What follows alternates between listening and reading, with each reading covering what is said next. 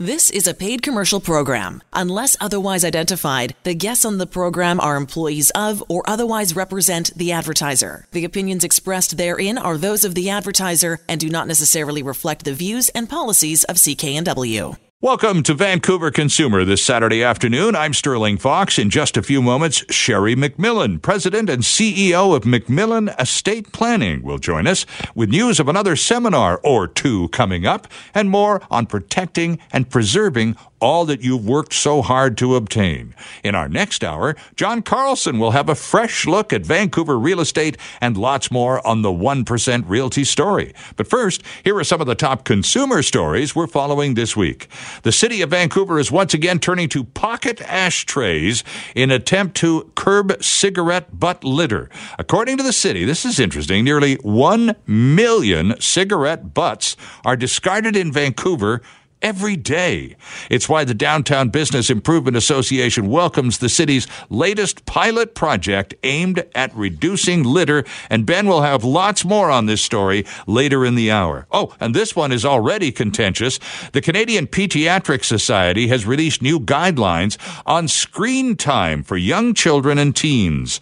The society recommends parents prioritize healthy habits, including nutrition, face to face interaction. Imagine and sleep over all kinds of screens that are gobbling up more of kids' time. Dr. Michelle Ponti leads the Society's Digital Health Task Force, and she says the guidelines emphasize how and when screens should be used based on age rather than prescriptive time limits, with parents setting an example, like not texting while driving.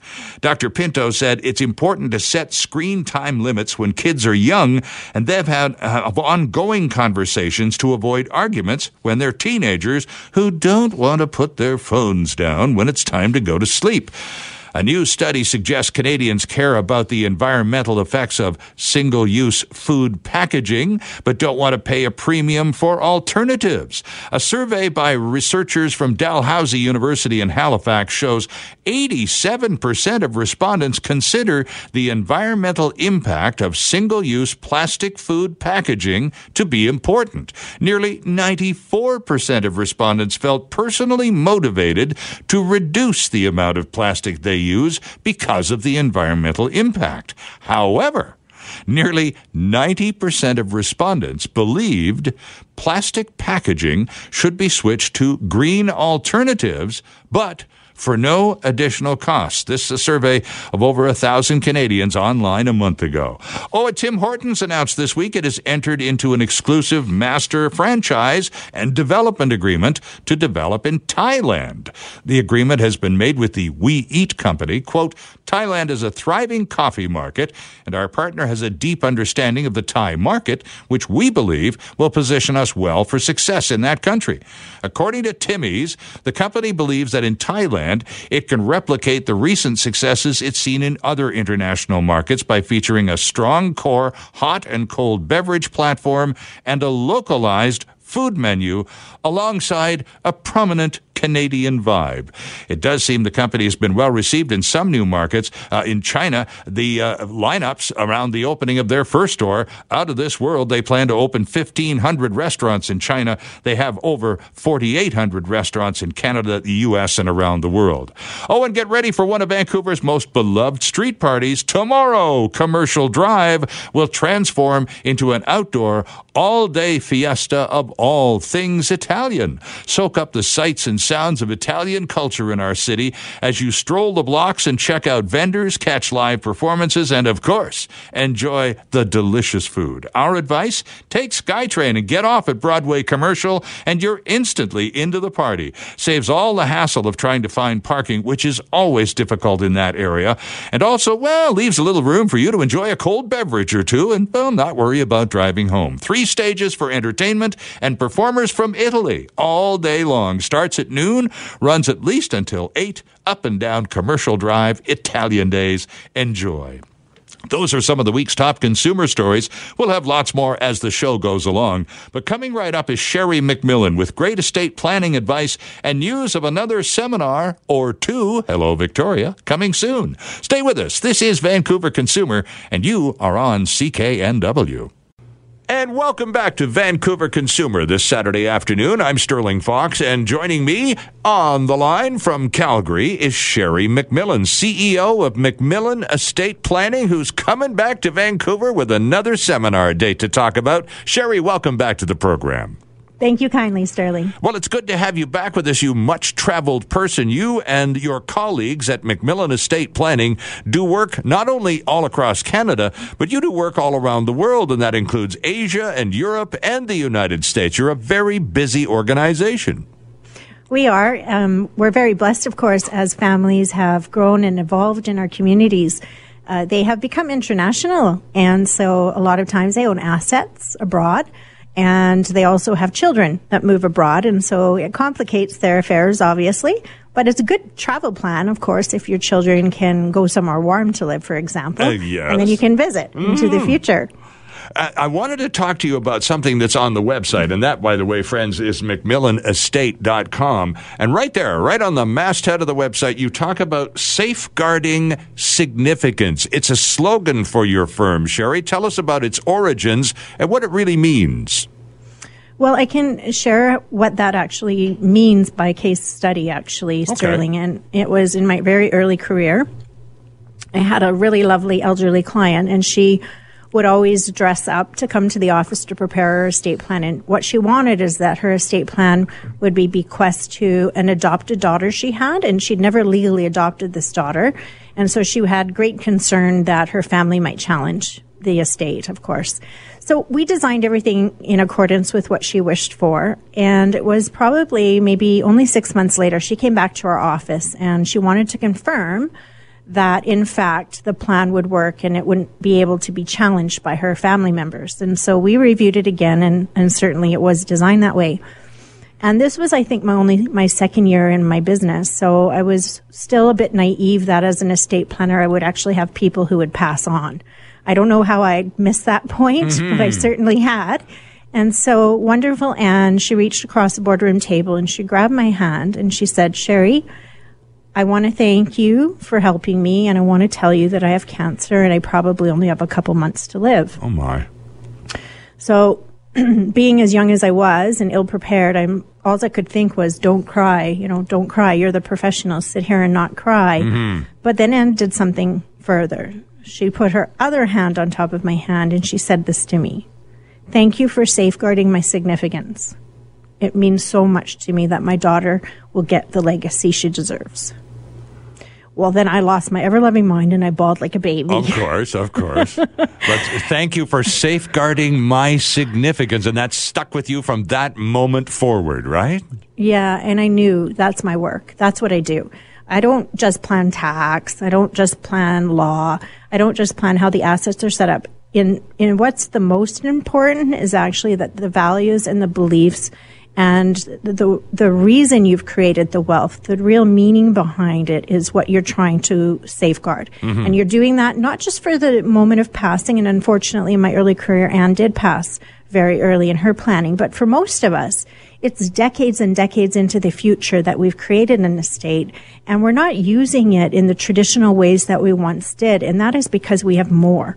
And so you're seeing in the community a big shift. People are doing philanthropic work in their lifetime. They're not waiting until they pass on. Right. Um, you know, just recently, as we saw with Google, um, and Amazon, all these people are making substantial pledges to charity, not when they're gone, today. Yes. And so that they can see the impact that this is going to be having in the community.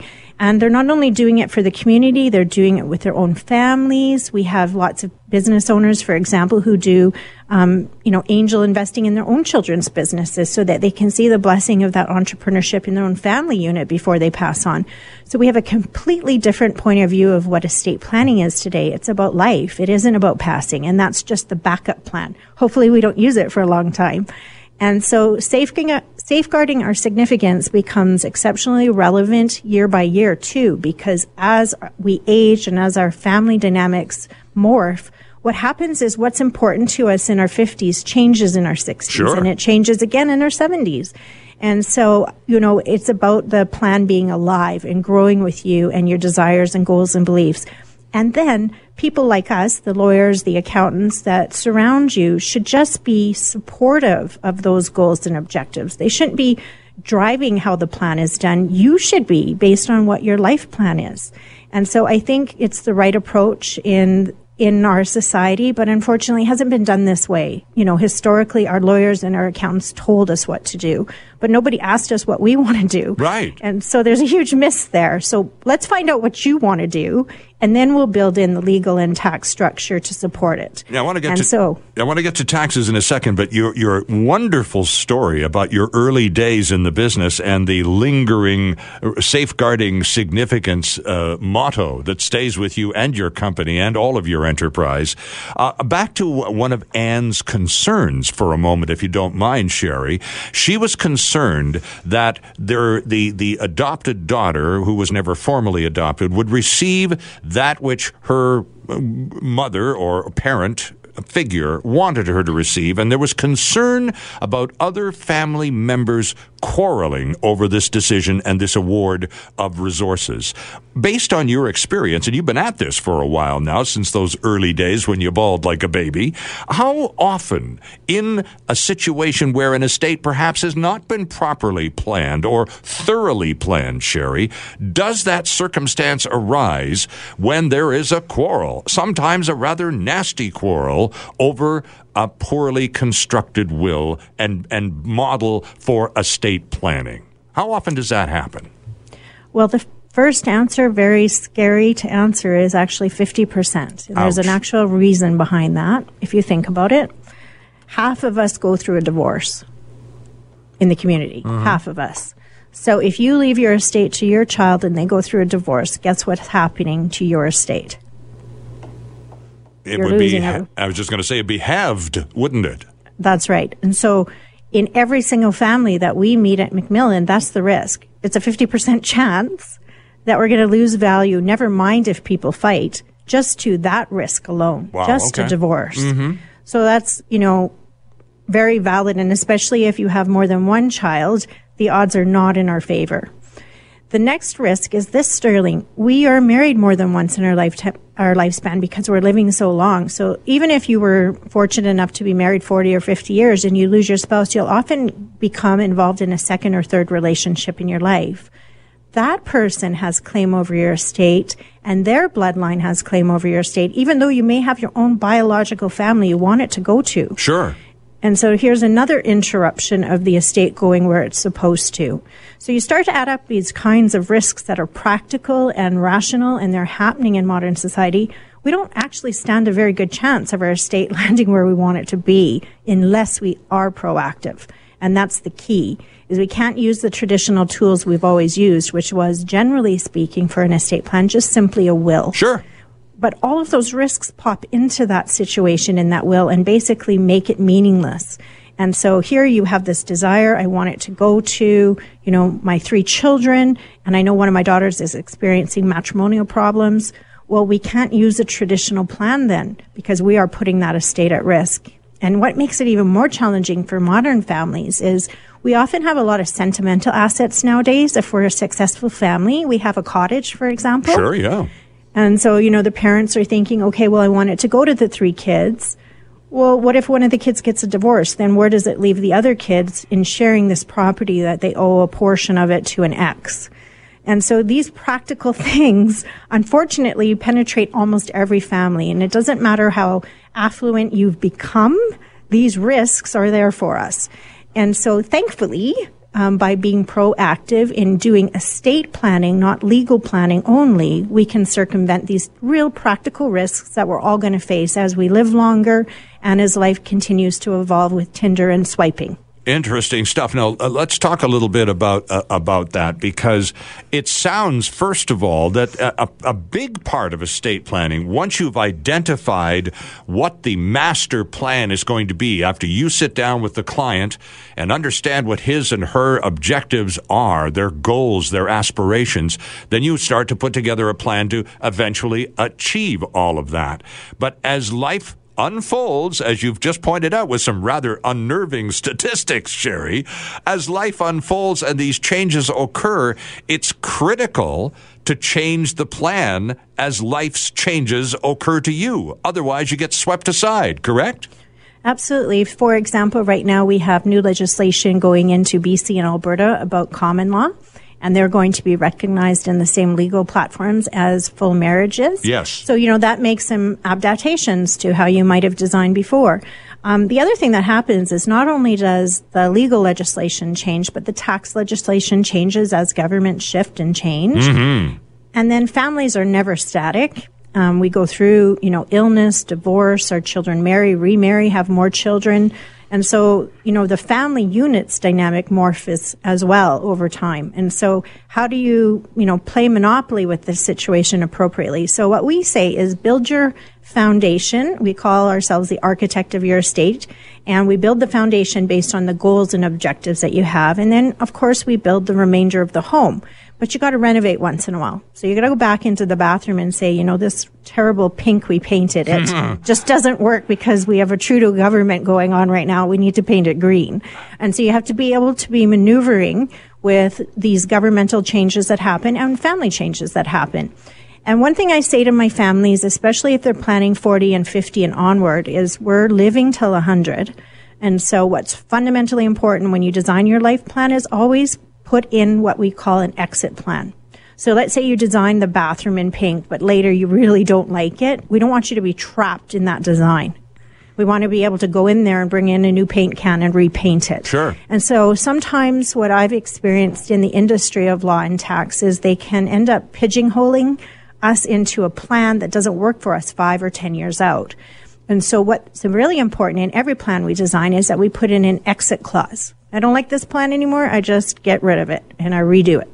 And so we make sure that that evolution of your plan can occur. And I only find truthfully that families maybe revise their planning every, say, three to five years. It's not daily. Right, of course. But you know, every three to five years, somebody decides they're retiring now, or they decide that they're going to upgrade their home, or new grandbabies are born. Mm-hmm. So these kinds of evolutions happen, but they're not daily occurrences. So it's about about every three to five years we feel that we go in and repaint a bathroom, but we're not building the whole house again. Thankfully, we're just tweaking to make sure it's accommodating the changes that have happened in both tax law and the family dynamic. And this, of course, is masterful planning on your part, but I wonder how reflective it is in, uh, of the general population. I get the impression that that uh, annual or biannual tweaking that you talk about, that uh, just keeping an eye on things, making sure the paperwork is right up to where you are, is something that not many of us do. No, and you know, thankfully, Sterling, I'm I'm glad to say that people don't do this on a Friday night, that they're actually doing something of interest and having a good time on their weekends. Um, but I do think once we start creating our estates and the stewardship of them, I mean, we worked really hard. We're not old money in Canada. We are new money. We worked hard for our money.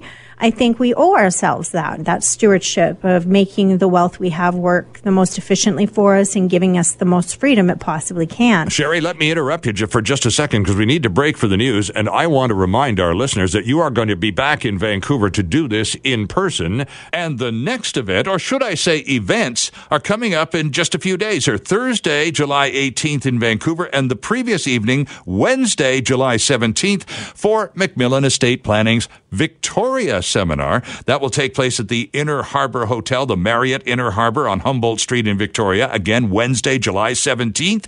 And the following night, Thursday, July 18th, at the Marriott Pinnacle Hotel in downtown Vancouver. We'll tell you lots more about these two seminars after the news.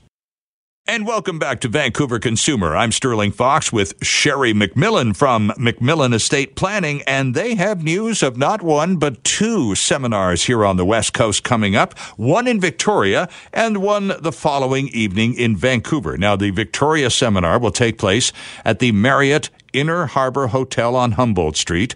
The date is July 17th. That's a Wednesday night, July 17th at 7 p.m. for the McMillan Seminar at the Victoria Marriott Inner Harbor Hotel. The following night, Thursday, July 18th, Sherry McMillan will be at the Marriott Pinnacle Hotel on West Hastings Street in downtown Vancouver for another McMillan estate planning seminar again at 7 p.m. And Sherry, all you ask is that regardless of whether they want to go to the Victoria seminar on the 17th or the Vancouver seminar on the 18th, anyone willing to or wishing rather to show up and enjoy the wine and cheese and the presentations should just pop over to McMillanestate.com and let you and your team know they're on the way, right? That's right. Um, we asked for the groups to, that are coming just to let us know the numbers so we have plenty of wine and plenty of cheese for them. There you go. Now, we were talking just before we broke for the news about uh, estate planning and, and, and terms of the changes in life and how many people in Canada, you talked about a 50% average just in terms of, well, the marriage and divorce rate in this country. There are, our numbers are somewhat staggering in terms of what happens in real life. And you were just pointing out that, Sherry, in a lot of our real lives, we don't have a lot of real organization in terms of our plans for ourselves, both today in our working lives and especially for after when we stop working and beyond. We are uh, underplanned, to be kind, right? We, we certainly are as a community at large. And I think it's because we are new new money. And so we've just been working diligently to create. Right. Now we are moving into a new phase in Canada where we now need to protect what we've created. So I call it outgrowing financial planning. You're moving into the next level. You've graduated. Now, how do you steward what you've created and how do you protect and preserve it? Not only for your lifetime, but often for a legacy for your loved ones and charities. And so that's a different point of view because now you're actually endeavoring to grow the estate, protect it, but also spend it. So it's actually a more exciting time than the saving component. Well, I would think so. I mean, this is payback time for a lot of people who've worked hard to achieve uh, a bit of a, a, a pile of loot. And the fun part, one hopes, is the opportunity to spend some of that and have a little enjoyment in life, but also part of the planning process. And I know you pay particular attention to this, you and your team at McMillan Estate Planning, is to avoid taxes wherever possible. It's not nothing illegal about knowing tax law and understanding it and making plans accordingly. And then there's this whole matter in British Columbia, at least, Sherry, of probate. What is probate? And, and, and explain how one can plan around it. Well, particular provinces, and BC is one of them, have what we call a probate structure. And what probate is in English for those that are listening is it's the process in which you craft a will. So you write up a will. And then when you die, you do an inventory of your asset base and you take that will and you take that inventory asset base to the courts and you say, this is my asset base and these are my wishes with these assets. Mm-hmm. And we would like the court to say and approve that that can be addressed in that particular way. But before all that occurs, Sterling, what also has to happen is your values have to be sent down to Canada Revenue Agency to make sure that the taxation um, is ultimately paid before you can distribute to your family unit, of ah, course. So the feds take their share first. That's right. And they are not um, second in line, they are very first in line. Okay. So before you can distribute your estate to your loved ones, the Canada Revenue Agency tax burden must be paid, and then we can distribute to our loved ones.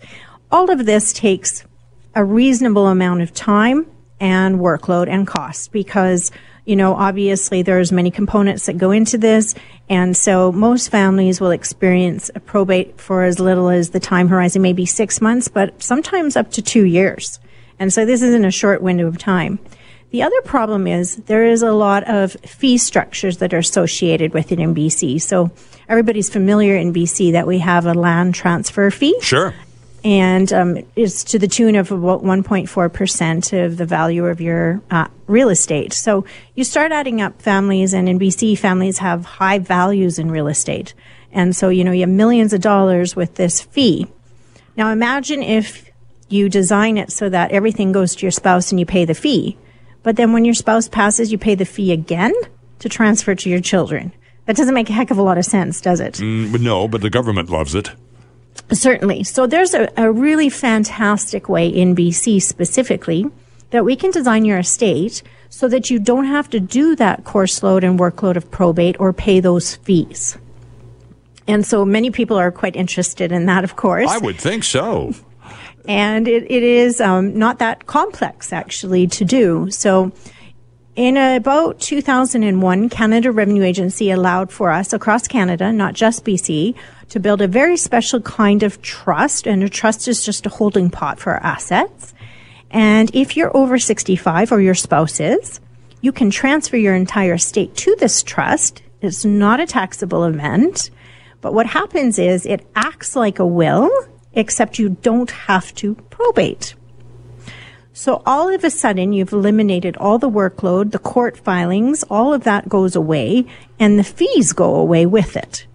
And so it's a very unique opportunity for our families living in provinces like BC, like Ontario, where there are costs associated with probate and land transfer fees so that we don't have to do that. So, if so it, ah, so if you do this trust arrangement, uh, then it allows you to pass along your assets with uh, to your your loved ones, minus the taxation, because the government chooses in many cases to to see your assets uh, that you're attempting to transfer as having been sold and then transferred, therefore making them taxable. This simply eliminates that step. Correct?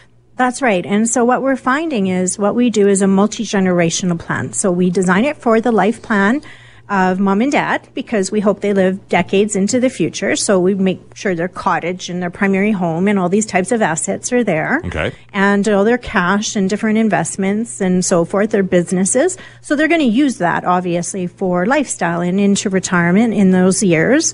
And then when the second spouse passes, what happens is that becomes the estate plan for the next generation without having to go through probate and land transfer and all of that workload again. Uh-huh. So it really circumvents big problems. But there's one more real fantastic piece. And that is if your mom or dad predecease each other and they end up getting into a second relationship, we don't actually have to create a prenuptial arrangement because this is a prenuptial arrangement because it separates that asset base for the parent that's remaining and they do not jeopardize it in a new relationship under spousal. Ah, so it's not a contestable thing at some future date in a court scenario. Correct. Aha. So, you know, it, I, I call it McMillan's dating service. But, you know, to make light of it, what actually happens is a lot of us, children of parents that have done well in life, our concern is when they meet that second or third spouse, is that person in their life for the right reason? Or are they there because mom or dad are affluent? And that's a real ugly conversation, obviously, to even have with your parent or mm-hmm. your parent to have with you, but it's practical. Sure. And it's realistic. And so what's so nice in these situations is we have three plans in one. We have mom and dad are both alive. They're protected. Only mom or dad is alive. They're protected. Now, both parents are gone, the children are protected and the grandchildren are protected. And we can do that all under one plan. And so you can see that actually doing good estate planning and proactive estate planning can actually simplify your affairs in your life. It doesn't have to complicate it and it should do that.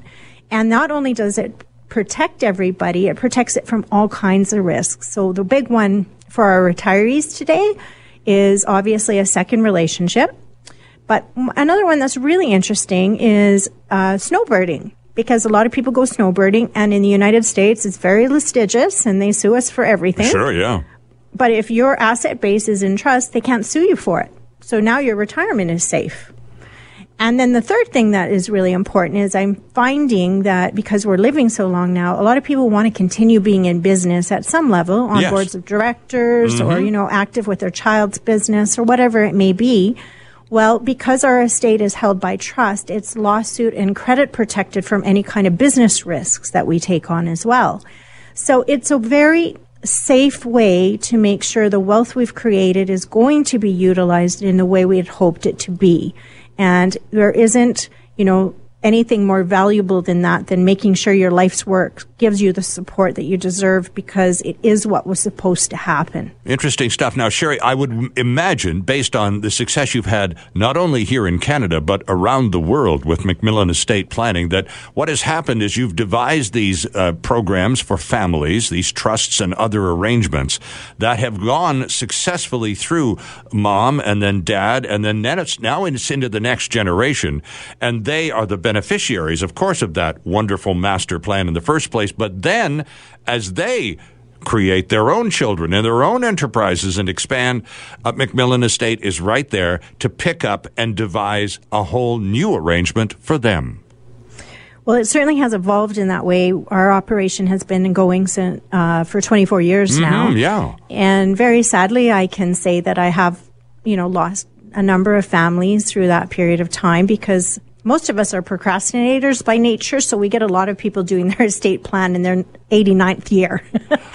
and, you know, then we're working with the children very quickly. Sure. Um, but if we're working with somebody younger in 50s and 60s, now we're starting to see that group passing and the next generation taking on the affairs of the estate. And so what happens though is if you've built a very good estate plan from infancy, from the beginning, you're just adapting it to the next generation because we always try and build it very forward thinking. So, you know, you don't know who your grandchildren are going to marry.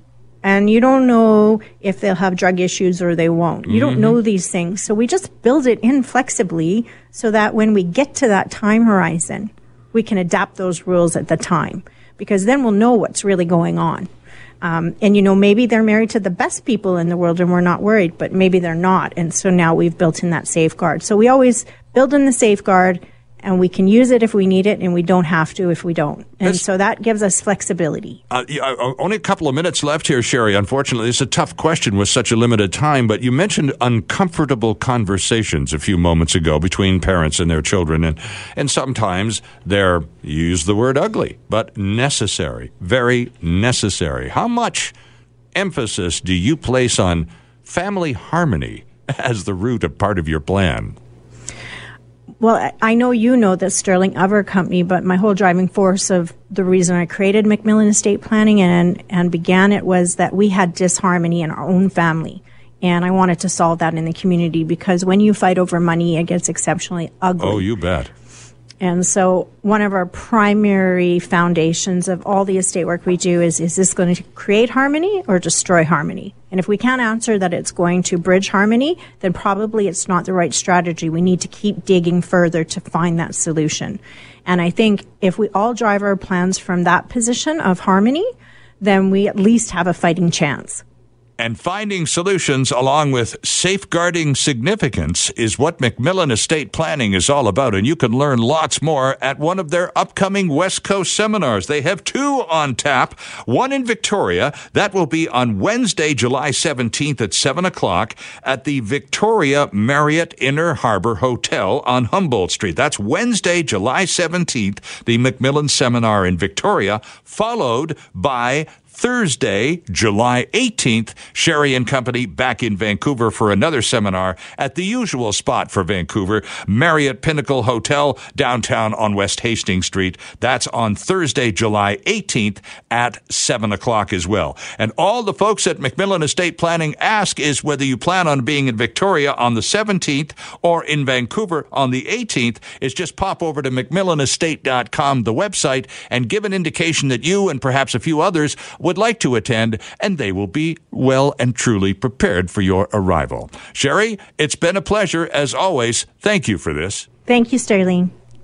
We're back after this. Once again, our thanks to Sherry McMillan for another very informative visit. And remember, those seminars in both Victoria and Vancouver are free, and all you need to do is pop over to the website McMillanestate.com to pre register. Coming up in our next hour, Johnny 1%. John Carlson will be in with a fresh Vancouver real estate update. Time now for Duly Noted, and this time, our producer Ben Dooley has a warning for remote property owners. Thanks, Sterling. Broken glass and large rocks surround the vandalized vehicles of the Fedoruk family property southeast of Kelowna near Myra Canyon. The damage to a Pontiac minivan, a travel trailer, and tent trailer is estimated to be well over $10,000.